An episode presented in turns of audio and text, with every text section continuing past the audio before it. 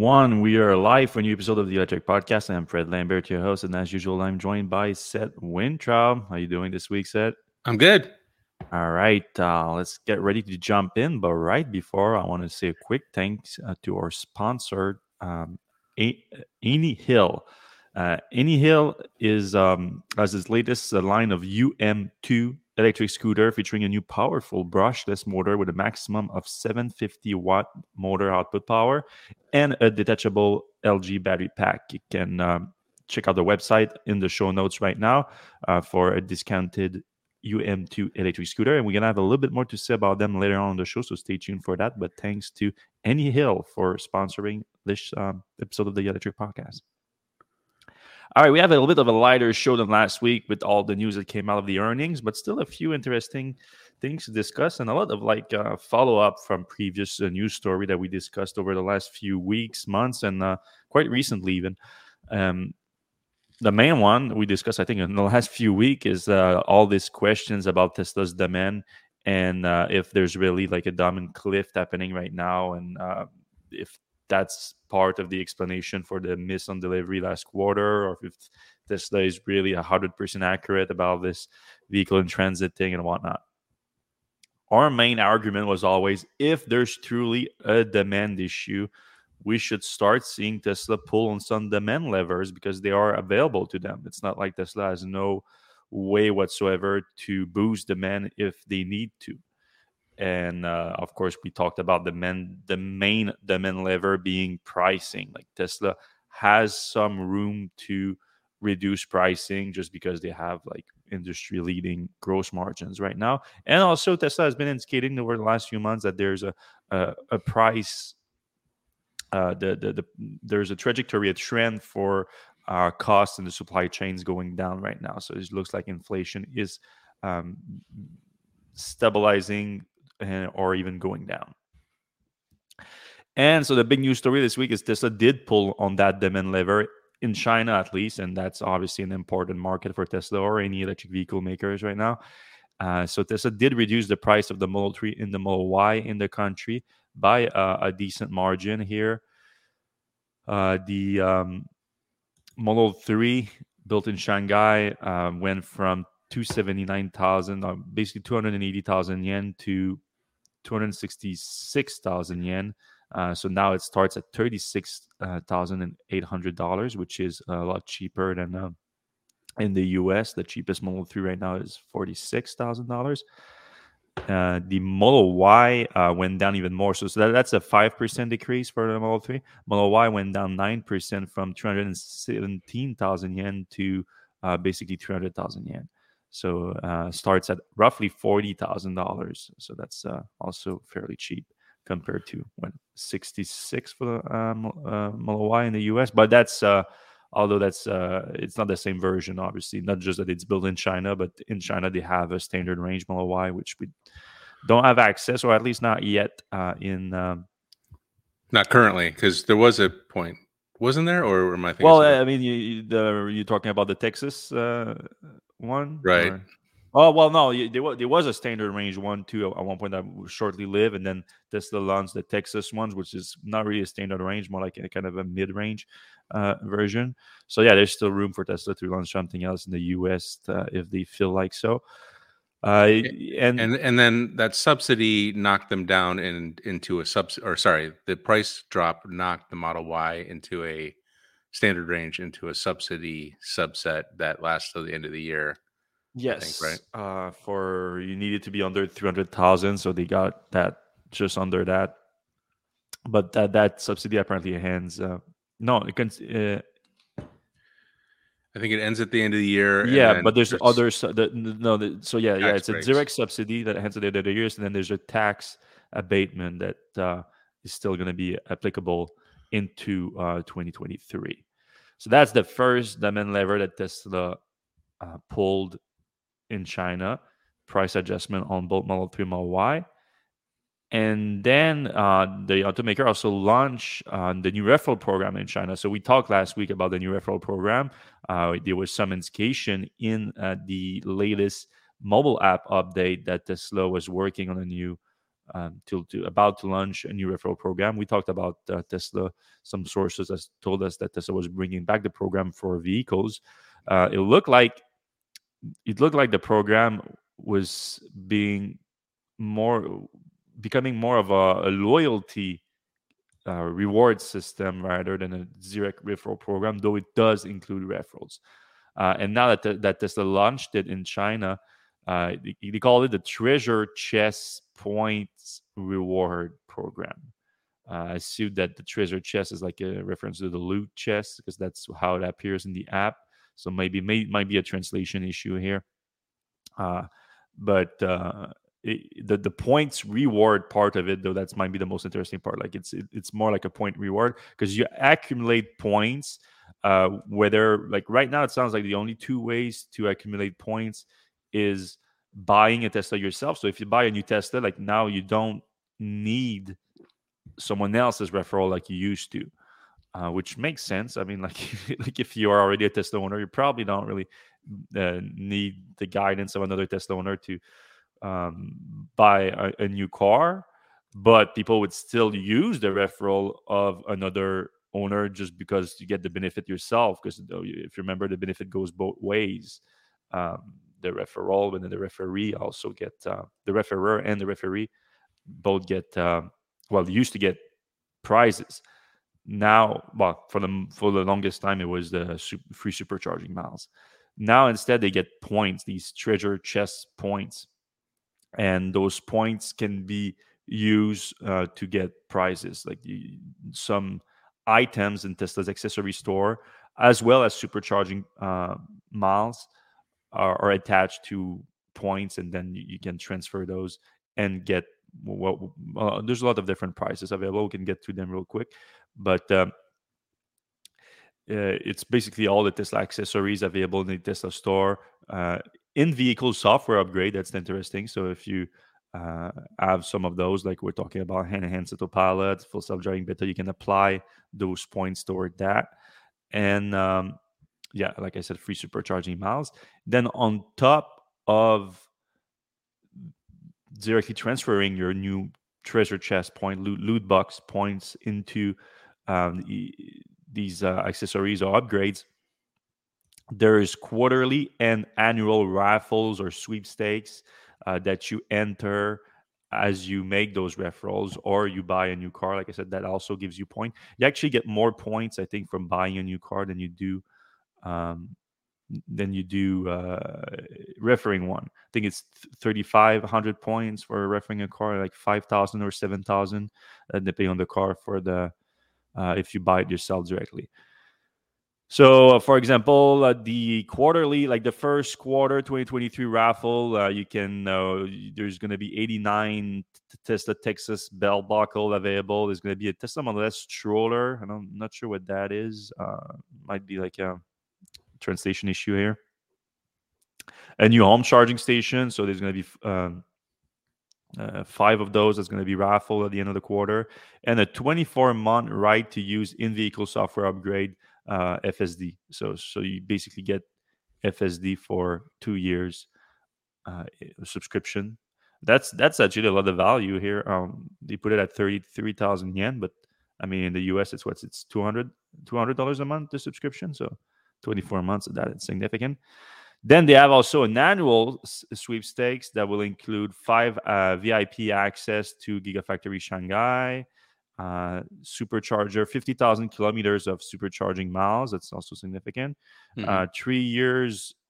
Uh, yeah, that, that one also, like, I'm not so sure. Like, it, it says three years of right to use new items in the Tesla shop up to $45,000 in value.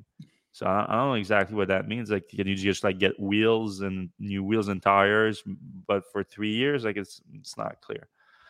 Um, oh, maybe you, you can't spend up to $45,000 at the stores o- over a three year period. Hmm. Okay. Uh, that would be interesting. So uh, there's just one. Of, yeah, there's just one of those. Um, Model 3 rear wheel drive um, or Model y, Model Y rear wheel drive for a year. That's that's also significant. You get basically like lease um, Model Y for a year for free. So that's but that's obviously just for the Chinese market for now. Uh, we expect Tesla to launch a similar version of the new. I guess we're gonna change it from referral program to loyalty program. Maybe we'll see how the all the marketing of it changes. But uh, coming uh, to the North American market soon, I would assume, or whenever they need it. I guess. Yeah, that's the that's that's why it's a demand lever too. Another interesting news this week: uh, Tesla is looking into making an investment into a facility in Mexico. The report came uh, from Reuters. Uh, the uh, it, it's a follow up basically on a report that came out earlier this year with this, the state of uh, Nuevo uh, Leon, uh, which is bordering small border with Texas.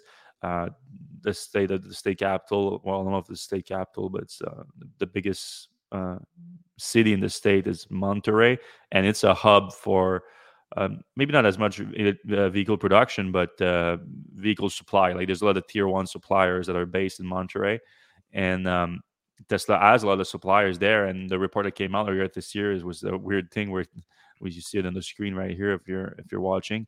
Uh, it's uh, Tesla got its own lane at the border between uh, Nuevo Leon and um, Texas. So it's just to make traveling between uh, Texas and the state of Nuevo, Leon faster.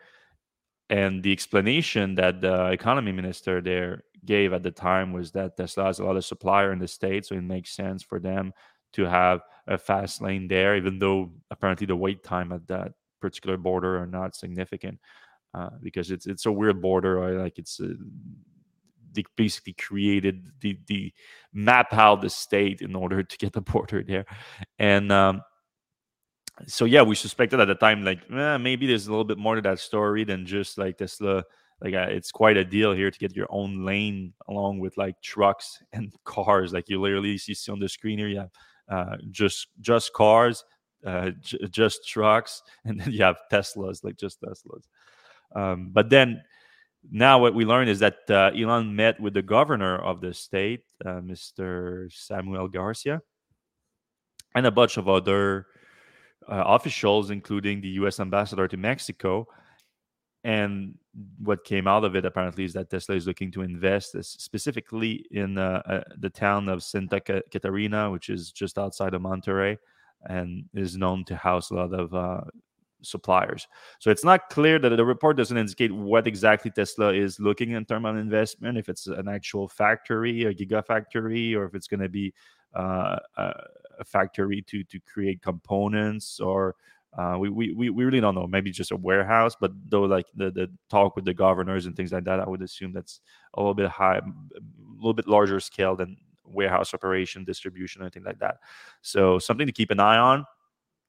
Of course, that comes also amid discussions that Tesla apparently is also looking at a factory in Canada. And we reported that originally, when that first came out, Elon when was asked by a Tesla employee, "Where is Tesla's next factory going to be in the U.S.?" and he corrected, "Is like actually the next factory probably more in North America than the U.S. specifically, and we're looking at both location in Canada and Mexico." So. Uh, however, I don't think it's going to be necessarily a competition between Canada and Mexico. I think that Tesla could quite easily pull the trigger on both location, one in Canada, one in, in, Mexico, because as you know, the automaker's goal is to produce 20 million electric vehicles per year by 2030, and they need eight more gigafactories to make that happen. Now, 2030 is coming fast. That's uh, less than eight year from now, and eight new gigafactories. That's one per year, but that's one per year at production or even like almost like full production really that they need to get them so they literally need to announce those eight new factories in the next like two to three years in order to uh, then build them and uh, and ramp them up. So like there's, there's going to be a lot of new gigafactories announced in consecutive orders. I think uh, probably again at least two in North America, probably two more in Europe, uh, two more in Asia, most likely, maybe one in South America if Tesla feels uh, like uh, they could pull it off, even though the South American market is not exactly ready for electric vehicles. Lots of lithium there, though. Sorry. Lots of lithium there. Yeah, yeah, that, that's that's true. Uh, the supply chain is there. but uh, it's the infrastructure like Tesla would need to invest heavily into uh, superchargers. Mexico Tesla already has a somewhat decent supercharger network, though it definitely could use more uh, stations. It's not mm-hmm. about it. Another week, another Tesla software update. Uh, Tesla released uh, the update 2022.40.1. Not a massive update, but still a few interesting things. The biggest one, like leaving the what does it call it an improved charging efficiency. So we don't have that much detail in, in there just the release notes tesla says during dc fast charging which includes supercharging the thermal system controls have been optimized for each charging station's power capability improving both charging and on route battery preconditioning efficiency. This result in fast charging time and reduce energy costs. You know, the fact that this actually doesn't specify supercharging here, just as DC fast charging, sounds like it might be specific specifically for non uh, supercharger fast charging station. So that, I mean, I feel like Tesla should have probably mentioned the adapter if that would have been the case. Like it would be like, oh, we optimize the charging when you charge with the CCS adapter. They didn't say that, so it's maybe it's for both. Yeah, maybe it's for both. But to me, the the way it's phrased, it sounds like this is basically introducing like on route battery preconditioning for CCS, which would make sense. Yeah. Um, we've seen Tesla starting to include non Tesla charging station on the super uh, on the charging map. So because because obviously in order to pre uh, on route battery preconditioning for DC fast charging, you would need to the car would need to know that it is going to uh, a charging right. station. And for the supercharger, that's fairly easy. They appear on the map, you click on them, and Tesla knows exactly where it's going.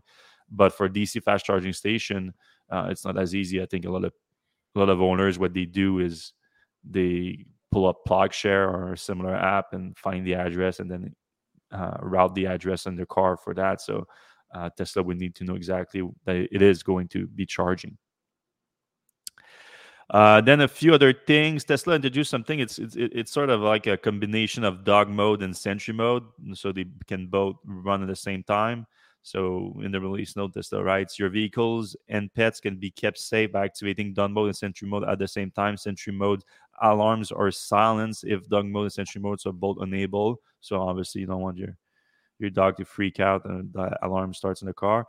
And uh, you can a mobile app notification will still be sent and video footage will be saved. So that's the primary way I think people use Sentry mode, like a kind of evidence if someone like messes with your car. Uh, then there's this driver door unlock mode. So when activated uh, in the control lock settings, uh, driver door unlock mode, uh, you when you long press on the interior door switch, it unlocks all the doors and the trunk. So it's a quicker way to do it. But also, if you're afraid that like you're gonna press on it too long, if you just want to unlock the doors, uh, you, you can uh, not activate it. assume it's not activated by default. And finally, you uh, Tesla is also adding um, the um, logos of radio station in the media players. So if you're a radio listener, you're gonna start seeing some logos coming up uh, in your center screen. So that's interesting. That's the 2022.40.1 update. So keep an eye for that. I don't think I've got it yet. No. I haven't got it on either mine. Yeah. All right, a, a, recall from Tesla this week, uh, an actual, real, physical recall. Not uh, we've been reporting a lot of Tesla recalls over the last year, but uh, a lot of them were simple software update, and that led a lot of people to complain, especially the media. Like the media, like they like to put like, oh, giant, like Tesla is uh, recalled a million vehicle for safety issues, and it's like, oh, uh, uh, there's a one beep missing when you click your your seatbelt on or something like that. Like it, it's um, pretty ridiculous at time, and it pushes a lot of people to maybe like change the way that we uh, address recall. Like it shouldn't be called a recall because recall kind of implies that you need to recall the vehicle physically to a service center to address the issue, which is not the case with software update. But in this case here, it's an actual real recall, and actually set uh, got uh, the notification for his own Model Three. It right. Uh, affects twenty four thousand Model Threes in uh, the U.S.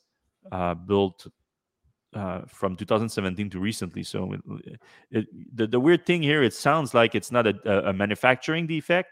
It sounds like it's a, a, a service issue, like the, the, the, vehicle affected were tampered with during a certain service uh, thing, and that led to this issue with the, the seat belt. So describing the issue here, uh, Tesla has uh, decided to proactively recall certain Model 3 vehicle manufactured between 2000, 2017 and 2022 in, uh, to inspect the assembly of the second row left end seat belt and the center seat belt anchor to ensure component are fastened uh, to specification. So why do I say that? That it's like not a, a manufacturing defect but a service issue is that Tesla did say that um, um, the bolt component have been incorrectly reassembled after disassembly during service action. So I don't know. Did you ever had set a problem with like your back seat or something that they had to disassemble the back seat or something like that? I mean, there was an early, like I feel like 2018 um, recall, mm-hmm. um, and I haven't gotten my. There's a another recall with the uh, there's a cable that uh, runs through the trunk, and I uh, last time I went to the uh, service, actually last two times, mm. uh, when my door was like cutting my hand, and um, when my LTE modem went out, um, I went to the um, service center, and they didn't have the parts for the the previous recall. So, yeah, that car is. I I think I'm going to trade it in soon. It's, it's not. It's not really that great anymore. Yeah, I mean, it was a very early Model 3. Exactly. Um, the early ones aren't great. Yeah. So yeah, it, sounds like the, I mean they, they, don't even need to replace the anchors for the seat belt. They just need to fasten some some something. So, so at some point they were disassembled by a service for whatever reason in those right. twenty four thousand cars, and uh, now they just want to make sure that uh, they were reassembled correctly but that's pretty much it for the recall. But there was another Tesla recall that was a, little bit more ridiculous than this one this week, and it concerned the Tesla Cyber Quad for kids. And when I saw that, I kind of I got a laugh out of it because, all right, I, I, I started looking into the recall notice from uh, the uh, it's called the what's it called? The U.S. Consumer Product Safety Commission. So if you if you don't know what the Cyber Quad for kids is, the Cyber Quad is of course the, the electric ATV that Tesla unveiled with the Cybertruck, and supposedly it's going to be available as an option with the Cybertruck. So you're going to be able to order that, and it's a full scale electric ATV. Uh, that's going to be pretty cool, apparently. But the Cybertruck is not there, so the Cyber Quad isn't isn't there, and we haven't heard much about the vehicle program uh, ever, really. But last year, Tesla decided to uh, through its, its partnership with uh, Radio Flyer, which is a toy maker, they they build a cyber quad for kids, like a smaller vehicle. But but it, this is not this is not really like a, a, real ATV for kids. Like there are real like ATVs for kids like that go quite fast and everything. This is more like a toy. Like I gave an example of like these jeeps. Like you see a lot of like uh, when I was a kid, would say the rich kid would have that. Like we we never yeah. I never had one of those, but uh, the rich kid would would they would play around with those while we had our tricycles. And um, so they, they're not really powerful in the case of the. I mean, it's it, I say not powerful. I mean, it's 500 watts. You see a lot of electric bike that have 500 watts electric motors, but they they they are they have a top speed of 16 kilometers an hour, which is 10 miles per hour. Because I mean, it's not it's not an electric bike either. It's like they are they are on four wheels. That it's not really powerful. Though we played with one a few weeks ago uh, when I had a real electric ATV. But funny, then my my girl, the the guy that had me try it, also had a Cyberquad for kids. So my girlfriend was on the Cyberquad for kids, and I was on the real ATV. And you, you cannot confuse the two of them. it, this is really a toy, but. Uh, Radio Flyer apparently was in discussion with the US, uh, U.S. Consumer Product Safety Commission, and they determined that this was a, not a toy but a youth ATV and that comes with regulation in terms of many, uh, mechanical suspension, maximum tire pressure, and um, something called a CPSC approved ATV action plan. So basically, this they consider this a UTTV anymore, and it doesn't comply to the UTTV regulation because, of course, it's a toy. It wasn't meant to be. So they have to recall all of them. Apparently, they made five thousand of them, and they uh, are asking them to recall. So it's kind of a weird thing. Like, why did they decide now, like a year later, that these things are real UTTV instead of toys? Well, I digged into the uh, commission's recall report, and while they didn't they didn't say specifically that that triggered the recall, they did find it relevant to include an incident report in there. So, but the incident report is is is kind of funny where it says that radio flyers received one report of an incident where the single rider cyber quad so they specify that only one person is supposed to be on a cyber quad tipped over when driven by an eight-year-old child. Okay so far it sounds good like uh, an eight-year-old should be using this.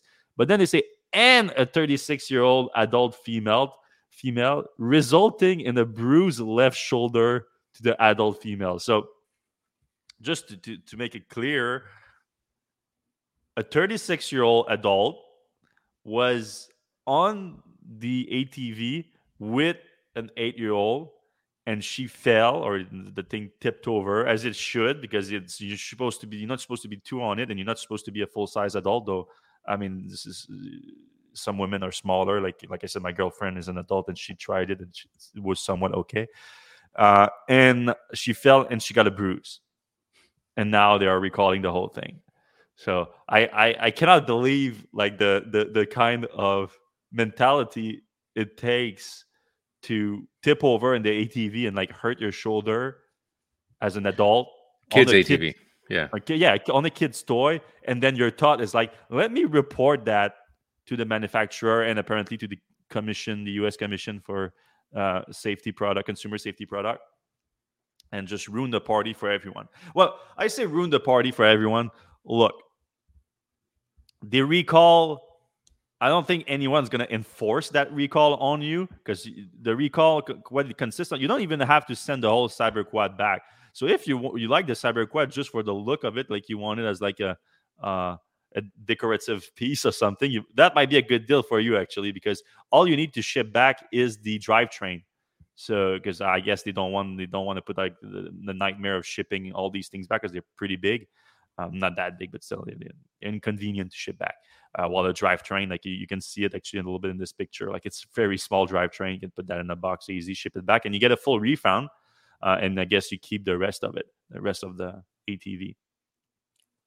And then if you don't want to do that, and your kids are enjoying the toy, uh, I guess you just don't do it. And I doubt that the U.S. Commission for Consumer Product is going to knock on your door and uh, request to get back the the ATV. So, so wait, you only have to send back the motor and you get the full refund. Yeah, that's what uh, they they said in the in the recall notice. You know what? We should find out uh, what motor that is. we could we could get like an upgraded motor. Well, I, am sure. I'm sure there's of... like you have to have like a series numbers or something like that.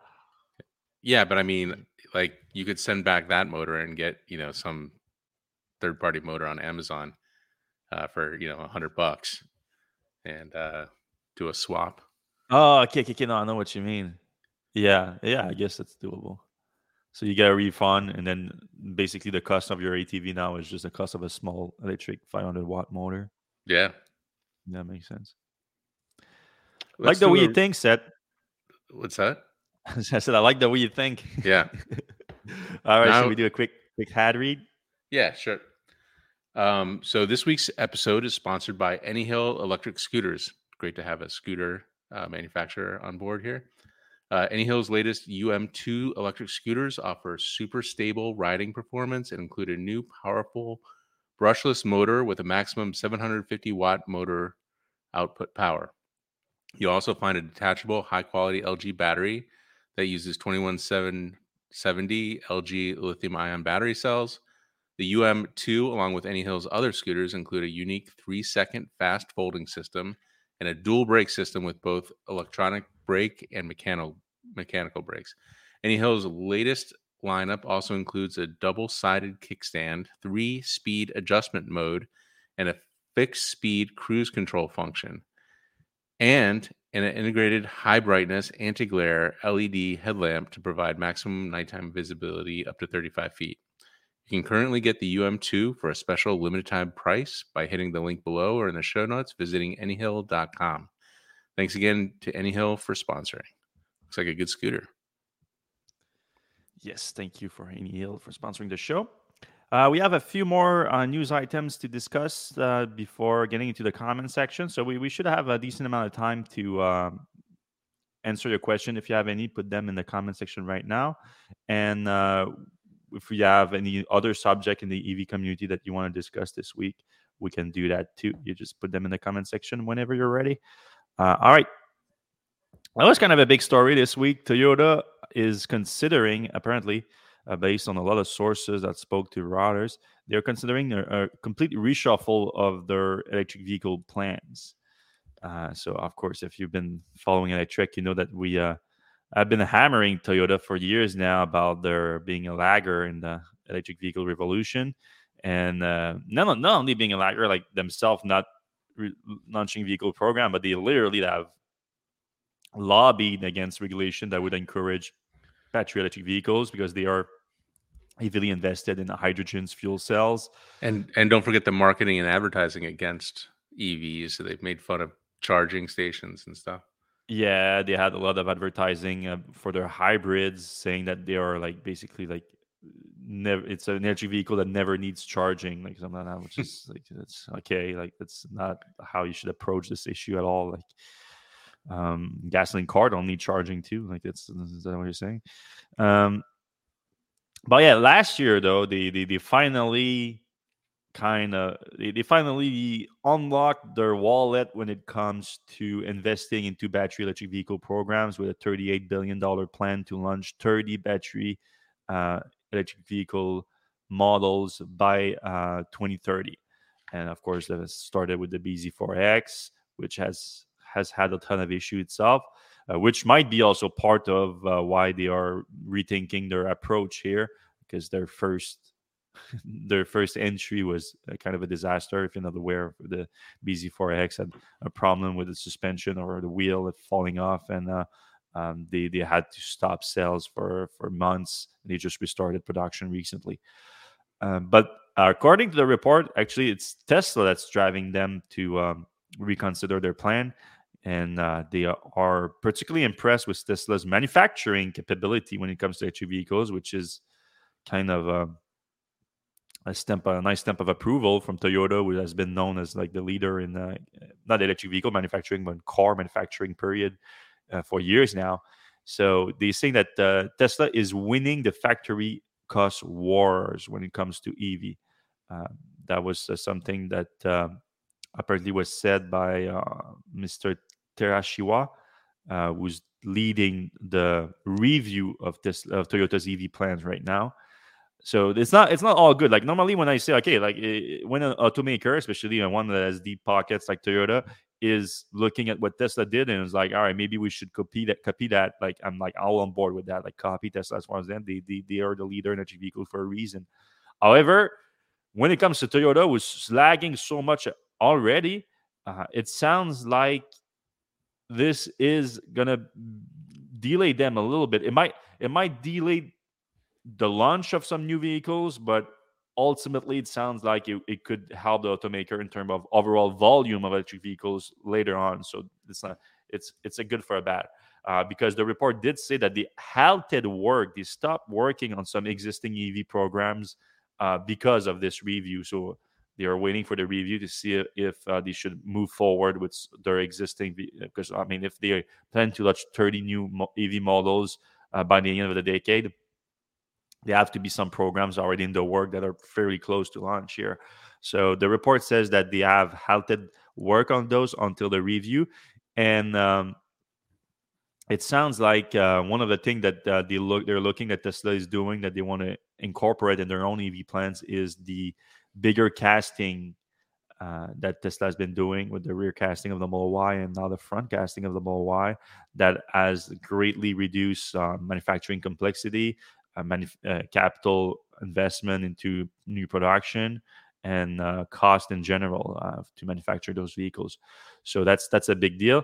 Uh, we we did report that um, IDRA, who produces those Giga Press that Tesla use for those giant casting uh, pieces, that uh, IDRA was in discussion with six other OEMs uh, about selling them those giant casting machine for a similar approach because other than Tesla, no one is doing casting that big right now. Uh, but even IDRA said when they disclosed that last year, they said, "Yeah, we, we six automakers right now are looking to follow in Tesla's footsteps, but they did warn that it would take a while for them to, first of all, build a machine themselves, and then for for the automakers to integrate that into their own production in some new or existing vehicle programs." So even though it's my my takeaway basically on this is like it's nice that they are looking at Tesla's approach and how what they did well and looking to replicate it, but it does sound like it might delay Toyota's plan a little bit in order to achieve that. And can Toyota afford any delay at this point? I I don't know. Yeah, it's hard to say. Uh, Toyota's so far behind right now. It doesn't mm. like they could kind of just, you know, like start start from scratch, like almost be, begin a new electric vehicle company. The the BZs are really not anything to look at. I mean, technically, it's not the specs are not bad, but it, it, so far I haven't tried one, but people are, are, not impressed. It sounds like. Yeah, it's a good. uh You know, it would have been a good one like a while ago, but like, you know, when Hyundai's got, you know, really fast charging, 300 mile range, um, it just doesn't compete. You know, it's not in the mm-hmm. same boat. And Kia, obviously. And then you would think, all right, about the advantage of Toyota is like the quality of manufacturing and all that. And then their first vehicle that comes out, like the wheels are falling off. So it's not a good look. Literally. Um, all right, the Kia Niro EV, uh, the 2020, 2023 model year uh, as launch. It's available this month. It's this month in uh, US dealership, and it starts at um, $39,500, which is $500 less than the 2022 model year. And um, you, you, have only two trims on the wind and wave. And uh, if you want the wave, which is the higher end model, it starts at $44,500, so $5,000 more. Uh, you still have the same 64.8 kilowatt hour battery pack. Um, so the five thousand dollar package is just like uh, little goodies like uh, heated mirrors, power sunroof, some exterior and interior trims that changes. Uh, so nothing too crazy. Oh yeah, obviously a lot of people are comparing the uh, why would you buy the Niro EV, which is like the last generation platform from Hyundai Kia, uh, when you have the EV6 and the Ioniq 5 because price wise, there's not that big of a difference. So, so Jamie wrote that um, it's basically two thousand dollars cheaper than the base EV6, though it has a bigger battery pack. Uh, but it has lower range. Yeah, it's not as efficient. That's right. Yeah, the new the new uh, EGMP platform is, is extremely efficient. It's surprisingly efficient, really. And not that the Niro was not that efficient either to start with. But um, yeah, so so the, the again the question is why would you buy that versus an EV6? And I think the answer is pretty easy. Is like because you probably can, and while you cannot, or you're gonna have a tough time getting the EV6. I think the availability of the Niro, even though they're not giving like incredible location in the US, it's not. Uh, it's not. I don't think it's the, in the tens of thousands. Like it's very very low. Uh, but still, I think you're gonna have an easier time buying that than putting your name on the wait list for an EV6. And what happens a lot when you put your wait list right now on a on most, not just Hyundai and Kia, but most electric vehicle, is you're gonna have a dealership calling you. It's like, yeah, I know you're on the waiting list right now, but uh, the only allocation we have is on this higher end version of the model with this um, markup on MS, MSRP. If you want that, you can have that right now. But if not, you're gonna have to wait until next model year or whatever, whenever we have more allocation and then the prices are going up with the new model years so like it's it's not it's it's not a great scenario like unless you're willing to to pay over msrp or to get the higher version of the, the vehicle but if you want the base version of the ev6 or the niro ev you're probably to have an easier time getting the base version of the niro ev with uh, at msrp so that's that's basically the only reason that makes sense Yeah, it's a little bit smaller of a car. Some people like small cars. Yeah, a little bit was higher up. I think too. I think you're sitting a little bit higher up, and then you're Yeah. probably why it's less efficient too. Yep. All right, Mary Barra has decided to uh, dip her feet in the pool of uh, gauging whether or not you're gonna get the full credit for the vehicle with a new tax credit coming next year. So that's there's not a lot of people that are willing to to say anything on that until all, the, the details are coming out. Um, but uh, Barra, for giving her credit, she uh, she said today that uh, she believes that they're gonna get the partial credit next year. So uh, for the battery component, I guess the 30 uh, 3750 but the full credit which required uh, at least 40% of uh, the value of the critical minerals to come from uh, uh, either be uh, manufactured in the us or free trade partners uh, or recycled in north america too. Well that's ambitious and i don't think you can get that much volume from recycled just yet. Uh, and that's well that's next year uh, then it goes up to 15 2024 and 16 2025 uh, so what she said is she said that that they expect to get the full credit within two or three years. So that would be 2024 or 2025, which would be uh, again 50% or 60% of the critical minerals. So the like that's the thing. Like a lot of people have the 40% for next year, and then they plan to like catch up pretty fast after that, though. Um, of course, GM as a as actually deals right here next to uh, where I live in the Battery Valley in Quebec to produce some anoded cathode materials that's uh, going to bypass the Chinese supply chain and, and, and definitely help them achieve that goal. And I think they are aiming for 2025 for production, if I'm not mistaken. So that that would that would make sense. They're probably waiting for that in order to uh, to get that tax credit. But yeah, it makes a big difference. 30 3700 bucks. It's a it's a pretty big difference. Yeah, I'm surprised they weren't able to do it uh, this year. Uh, I you like I would imagine like the problem is that a lot of their stuff goes through China, but I feel like a lot of you know Tesla's stuff goes through China. Um, Ford, I think, believes that they're going to get the full credit for a lot of their products. I'm surprised GM, you know, with with uh, their whole Ultium thing is uh, isn't isn't fully fully there yet, and won't be for two or three years. Yeah, I mean, it depends what you're dealing with. So they're dealing with LG. Um, so I guess Right. LG is uh, getting more of their uh, base material from from China than uh, uh, SK and uh, yeah, Ford. It's SK, right? Ford is SK? Yeah, that's interesting. Speaking of Ford, uh, last week we discussed the little towing test that you did with the F one fifty Lightning. Uh, now you, we're gonna discuss a little bit about uh, your road trip that you took with the electric pickup truck. So Yeah, so uh, it was great. Uh, you know, obviously the Ford F one fifty isn't a road trip car. Mm. Um, I actually had a tonneau cover put on top of it, uh, just so I could drive a little faster and uh, wouldn't have to charge as long, uh, theoretically. And I think that was, I think it was made a pretty big difference because you know you don't have that back door just like scooping air as you're driving. So I was was able that was that an aftermarket product or did Ford supply that? It was Ford supplied. It was installed at a Ford dealer, and it's just like a vinyl cover. I think they're like a couple hundred bucks. Um, and it took not even a lunch break to install. So, uh, pretty quick and easy. And obviously, uh, because Ford F one fifty Lightnings basically have the same exterior stuff as the most popular vehicle in the U.S. for the last thirty years. Uh, there's tons of Mhm. uh, third party stuff around. So, um, you know, I'm going to Detroit. Uh, so I just go into a better route planner and say I'm going to Detroit, and it plots out, you know, three or four Electrify America stations. Um, I wanted to do Electrify America not only because they're fastest at 350 kilowatts usually, but because Ford has um, plug and charge with Electrify America. Um, I didn't actually, it didn't occur to me that uh, EVgo also has auto charge uh, with Ford. So Mhm. Ford is, the, I think, the only uh, maker that will do both plug and charge and auto charge, which means they can go to any EVgo or um, Electrify America station and just plug in as long as you're signed up. So that's nice, and it worked. Um, I I stopped at four or five stations every time I plugged in.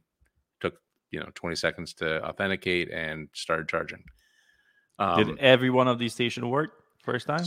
so every station worked until I believe Toledo, and then there was a station with a weird screen. I tried plugging it in, and the you know the Ford was like, "No, this is no good." So I just like reached back to the other station, grabbed the cable, and you know it was a little bit tight to bring it all the way up, but uh, it worked fine. Um, you know, like the Ford F one fifty is a massive vehicle. Like it should not be used for a single person traveling cross country. I would much rather be in a you know a Chevy Bolt or a Tesla Model Three. Not a Chevy Bolt. Well, a Chevy Bolt would have been a longer uh, Yeah. char- charging stops, but um, you know, you you, I'm I'm just carrying a lot of stuff around with me that I don't really need to be carrying around. Um, so yeah, you know, I got to the first EA station in the middle of Pennsylvania, um, and plugged in, started working. Um, I was getting like 160, 170 kilowatt at the beginning. hmm I think 167 is when I took the picture. Um, and it uh, got down to 150 kilowatts at about 50%, and then I think down to 130 or something toward the end of the charge. So, you know, not not Oh, crazy still, fast. Still, 130 at the end is pretty good though. Yeah. So Mm. uh and that that was like at 70%, not at like uh Oh. 80 or 90%. So um, you know, half hour stops, 25 minute half hour stop, something like that. I have to grab a sandwich, maybe go to the bathroom Mm. and get back in the car. Um, so pretty typical. Like, you know, I would want to stop anyway, you know, two two hours or so. Uh you know 150 miles between stops it was pretty normal. I was thinking like if i was driving well i mean not real realistically but if i was driving at a regular f-150 how would my path change? And i probably would want to stop every two and a half hours or so so and i would probably want to you know get out walk around get a snack go to the bathroom. Um so there was really no added time um in each of my stops. So you know, it was pretty much the same as it would be with a gas car because, you know, the charging at Electrify America is very simple and it's pretty fast. And I think it's pretty similar. When it works. When it works, and it, you're right, it didn't work that one time in Toledo Mm. on that one station, but you know, luckily there was four other stations that, uh, and including one that was like I didn't even have to move the car. So and and honestly, like this has been my that was my best Electrify America experience by far. So I think things are getting better That's good. um and uh you know it's it's just uh it's starting to feel more normal the flip side is like it's got a 130 kilowatt hour battery if i was in something like a kia um a kia ev6 or or some other you know high end uh high range car and plugged into the same electrify america station i would get a higher charging rate but i would have half half the size battery Mhm. so I would stay at each station half as long. So I'd probably be there like 15, 20 minutes tops, maybe even less, and get, you know, be able to go to the next station. So uh, that, this is less of a, you know, Electrify America experience thing because I think, you know, the F 150 requires so much electricity to get from, you know, one stop to another. But it's more of like, well, you can do a trip in an F 150, and it does seem very similar to what a normal trip would be like uh, in a gas car. Um, so, yeah, you know, it's great. It's just like, just don't road trip in any huge pickup truck if you're alone. Like, it's just a waste of time and space. Yeah, that makes sense. Yep. Yeah. Uh, do, do we have any information about uh, then? Uh, it's yeah, it's the next generation, uh, 2025. I think they said the F 150. Yeah, so um, the F one fifty is going to get a big overhaul in twenty twenty five, but I think it- next year it's going to have Android Auto as like the center stack. And what's kind of interesting is that they're not going to update the current ones that are going out. So you know they're going to be kind of uh, no, left, obsolete, but yeah. left left left behind a little Yeah. bit in terms of But I think the charge rate, like you said, the charge rate that, that's that would be the biggest update that they would need. That, that- but that I think we're gonna have to wait until 2025 for the new platform. Yeah, I I I think they could probably go a little faster. I know the um the GM uh, Silverado, and those 350, I think. 350 kilowatt real like charging. Yeah. And I think I saw somewhere maybe uh, Tom Moloughney or something got like 370 or something at some EA station. So So Hummer, right? A Hummer, I think. might have been the Hummer, yeah. But that's that's all the same uh, Ultium stuff. So, Mm. uh, yeah, it's it's happening. Like of course, let's put it in perspective. Every time we discuss data, we always talk about like the max charge rate and everything. The charging curve is the most important. Like keep Mhm. staying up a long time. Um, so we'll, we'll wait until we see what that looks like to uh, make a judgment. But uh, yeah, generally speaking, if you can achieve a higher charge rate, especially in the beginning, it makes an impact uh, for your entire session uh, overall time. Yeah, I kind of want to do a road trip in um, an EV6 or a, uh, actually probably EV6 because I think the uh, the Hyundai um, Ioniq Five isn't quite as aerodynamic. Um, but I think traveling in with a EV6, the the stops would be like ten or fifteen minutes tops. Fast charging, small battery, Mhm. efficient, all that stuff. Yeah. Have we do, we haven't done a full review of the V6 yet, yet right?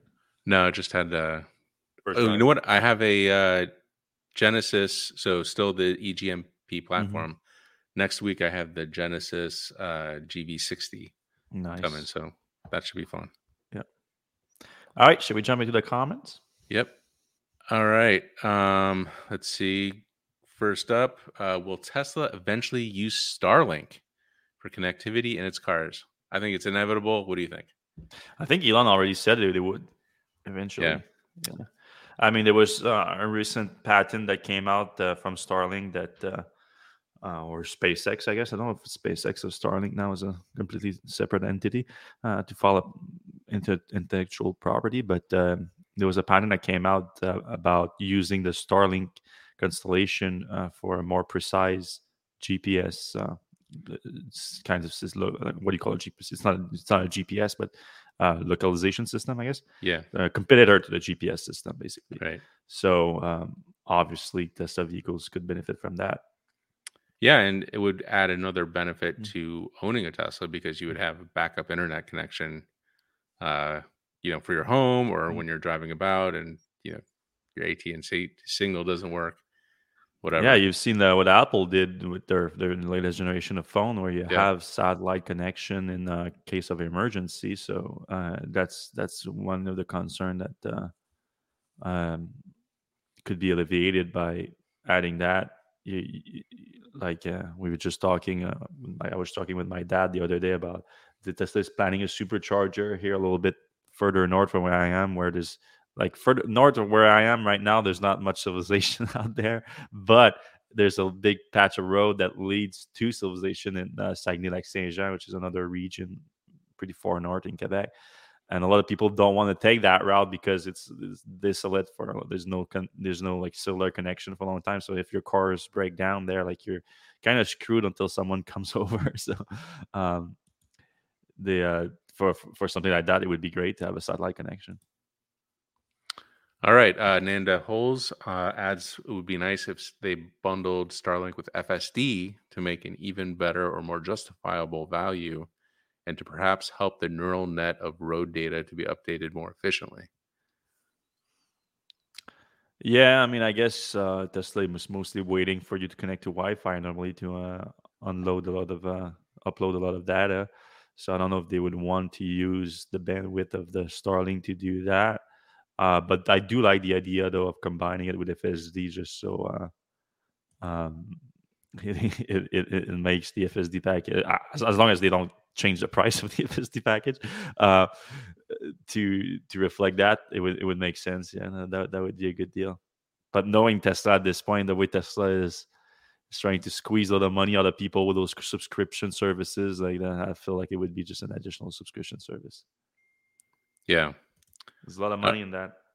for sure. Um, love that the Y is crushing in the EU, like Elon said the Y would.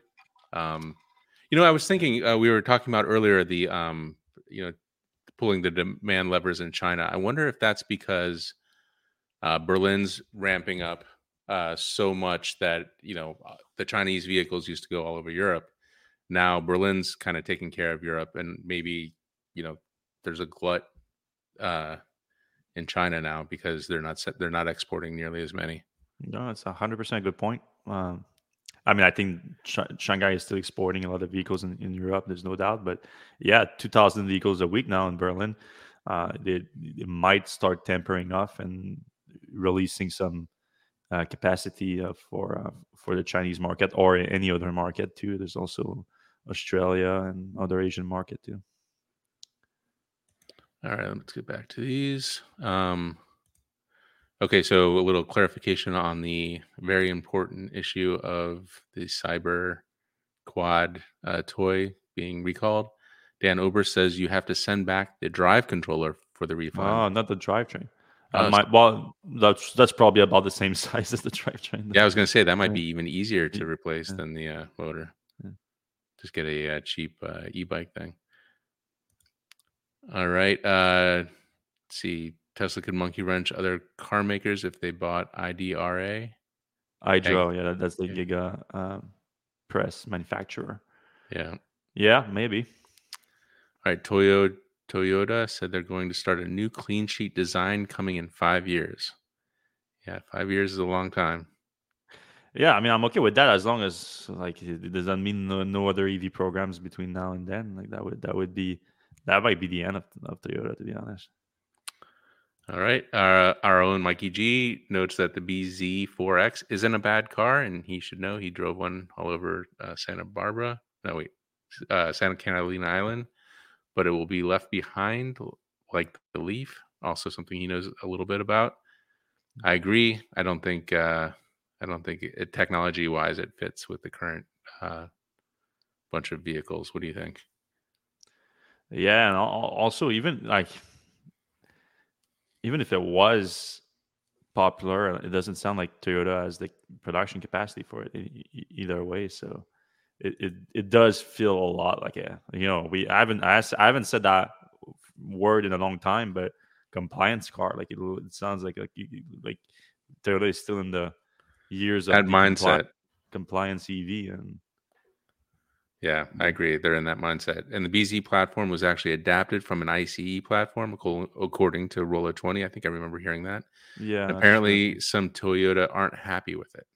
Yeah, yeah, that's that. That's part of the reshuffle. Like they are uh, considering building a, a new platform and like giving up on the BZ right now because I think there's a few other vehicles that are coming up on the same platform. Uh, so those programs have been halted for now.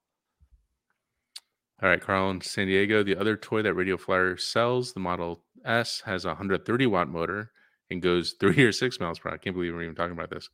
So the ATV toy was really pushing it at 500 watts. Well, it did come in two mode. Like they have a, they also have like a turtle mode and a, a rabbit mode on it. So I think I think it also locks up at like uh, five or six miles per hour, and then you can crank it up at 10. But let me tell you, like I, I've seen people riding it. It's it's not dangerous at all. it's less dangerous than a bike, really. Like, could you even like if you really wanted to hurt yourself with it? Could you hurt yourself with it? Like, well, I, I mean, eh, eh, yeah, sure. You could, especially if you tip it over, but like. You, the bigger you are, the more easier you, eh, it's going to be to to tip it over because the center of gravity is going to be higher, and these these things are not that heavy. So, uh, but I was playing it, or we were playing around with the ATV the on the on the same route, and there was like a little slope, uh, not, not that strong of a slope, maybe like a, like twenty percent grade or something like that. And uh, um, my girlfriend on it, my girlfriend is not AV at all, and she she couldn't uh, dr- dr- ride up the slope with it, like it was that not powerful.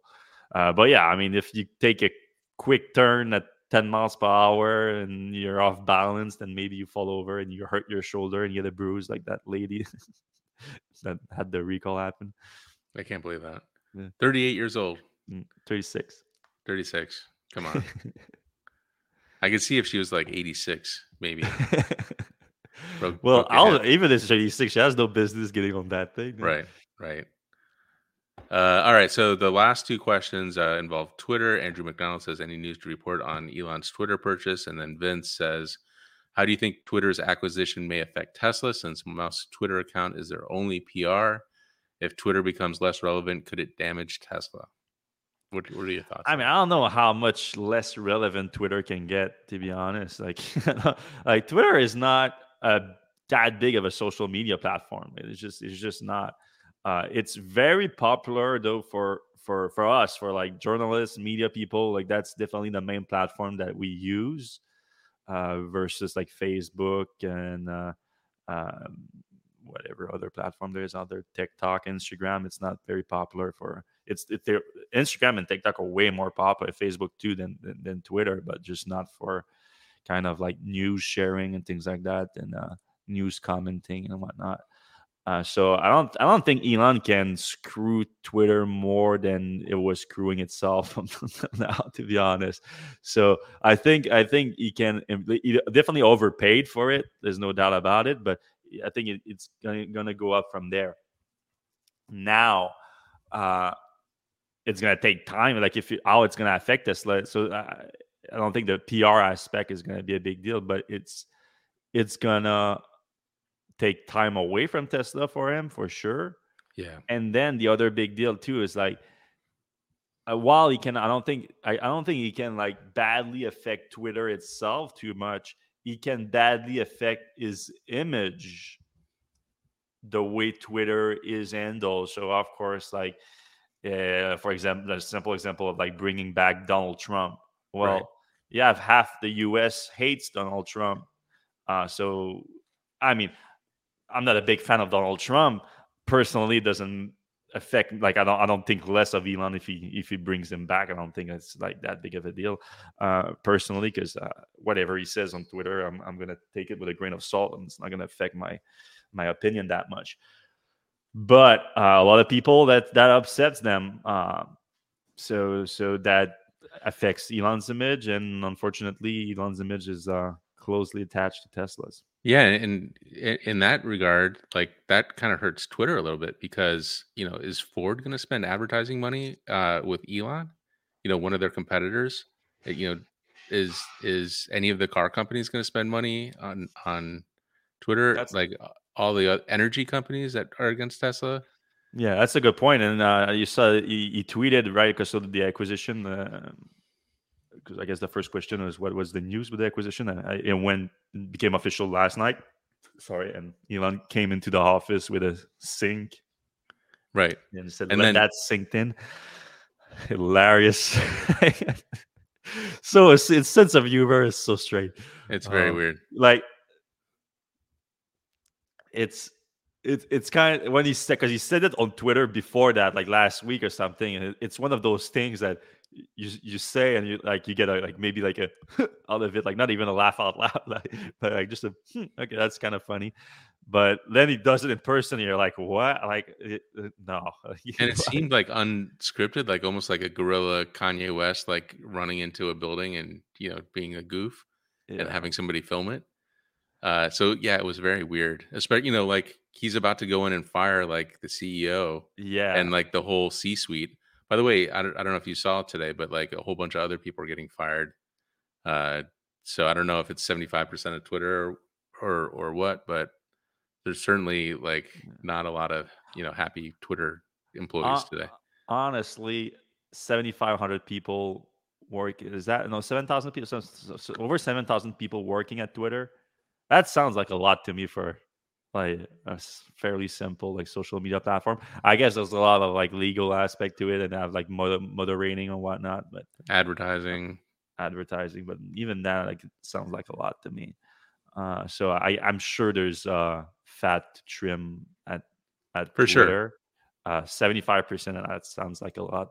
I, I really don't know the, the in workings of, of it. Um, but yeah, I mean, my main concern is I I've said that several times before, but I have serious concern about Elon's own use of Twitter. Uh, and I think he's being negatively affected by the algorithm or his his use of the platform. Period. Because right. uh, we we've seen him block uh, some cri- some critics of, of himself and, and, and Tesla on on Twitter, uh, even fair critics, in my opinion including ourselves. I would put ourselves in the category because we're a big fan of Tesla, and when we criticize it, it's, it's for the it's for the good of Tesla, not for not to put it down. And uh, and then he, he, he interact mostly with people that I would consider like yes men that just like they did not provide uh, like the tough feedback that you you would need for a company like Tesla, and and then it's in, the, in more recently like in the last few months there's this weird practice that really highlights the whole thing and how I, I feel like he's uh he's he's he's like stuck in a weird echo chamber at this point where he keeps retweeting people quoting his own comments. Right. Like they take some of his quotes that he said either on twitter itself or like in an interview or something and someone just posts that like quote Elon said that, and then he would like retweet that and said exactly like sure like like things like that, which is kind of such like you a agree with yourself, thing. yeah. Yeah, It's a very it, it's it's gone past like normal like w- interaction, and it's like very culty and very very yeah. weird. So I don't like. Obviously, this was happening before he owned Twitter, so I don't, I don't know like how owning it would impact it.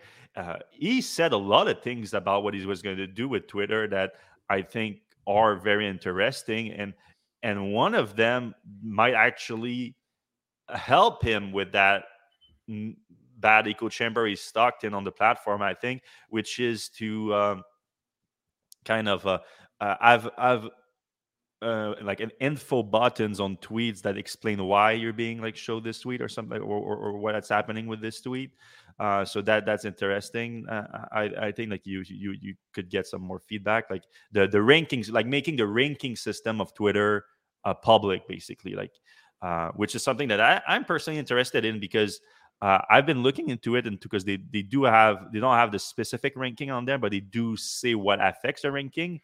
And um, so, like today, I tweeted that um, now I'm blocked by the CEO of Tesla, the main company I cover, and the CEO of Twitter, the main social media platform that I use for work.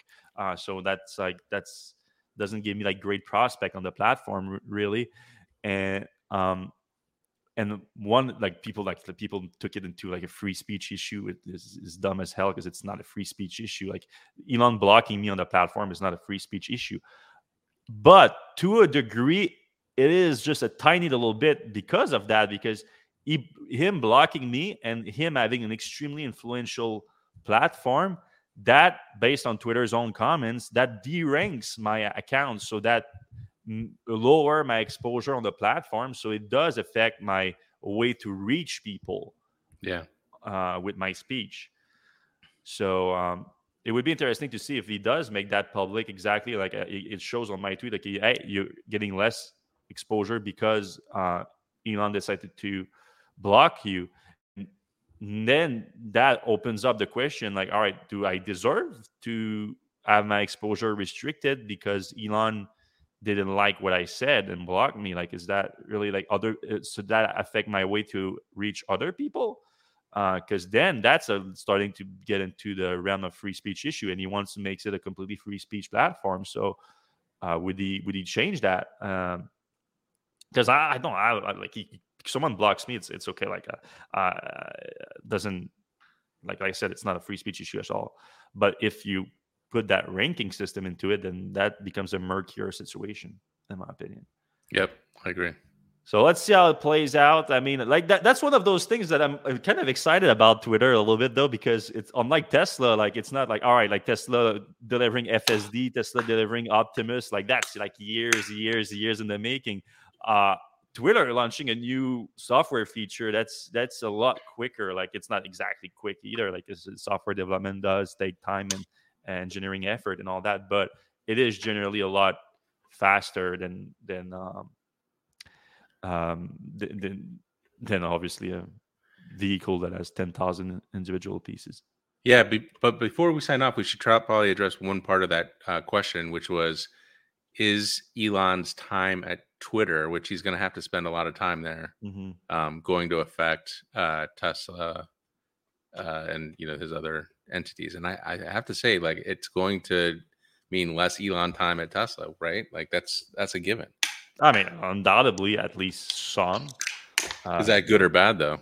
uh, I, I think I think it's bad for Tesla because even though I have some disagreement with the way Elon does things lately, I think his impact on Tesla is still a massively positive one. So I think all the time he spends and and I, I think it's also true like what he says I don't know a lot of people don't believe it but I, I do believe that he spends a lot of times on actual engineering issues at Tesla not just like meetings which brings us back to the the, the long-standing question that should just should should Elon not be CEO of Tesla and you hire like a, a real good CEO that handles all this like more like high level meeting stuff and uh, just like day-to-day stuff while he can just purely focus on the uh, long-term vision and the products. I feel like he's more like Steve Jobs, where he can't find anybody who he mm-hmm. thinks is up to the task because you know he thinks he's you know the only mm-hmm. only one who can possibly do it. So I think he stays CEO of all the entities which he mm-hmm. you know owns or whatever. And I think that's going to be the case for Twitter too. Like I don't think he's going to be. You don't think you he's going to find a CEO for Twitter either? I don't think so. Wow, that's quite. But we'll see. Like I, I but uh, Tesla, there's uh, Herbert Diess is still out there. Uh, yeah, I keep free agent. His, I keep looking at his LinkedIn, see if he updates it, and so far, no, no update. So I'm sure he's got a he's got some sort of golden handcuffs from uh, VW. Oh yeah, you think so? Maybe a year or something. I don't know. Yeah, that would make sense. Been a few months already, though. Things yeah. gonna be moving. All right. Well, thanks everyone for listening to the show this week. If you do enjoy the show, and only if you do, please give us a thumbs up that's free to do. It takes a second and uh, it helps the show a lot. You can also subscribe to know whenever our new videos are coming out. We have a bunch of those coming soon. I'm going to have, uh, if all goes well, by the end of next week, I'm going to have a very uh, cool exclusive look at an electric ATV uh, we've been talking about the Cyber Quad for kids. Now, this is not that. This is an actual real ATV. It's going to be super cool. So stay tuned for that. And we'll always have cool videos coming out. If you're listening on your podcast app, please give us a five star review. That's also free to do. It takes a second and it helps the show a ton. Uh, so thank you for watching and listening. Have a good one.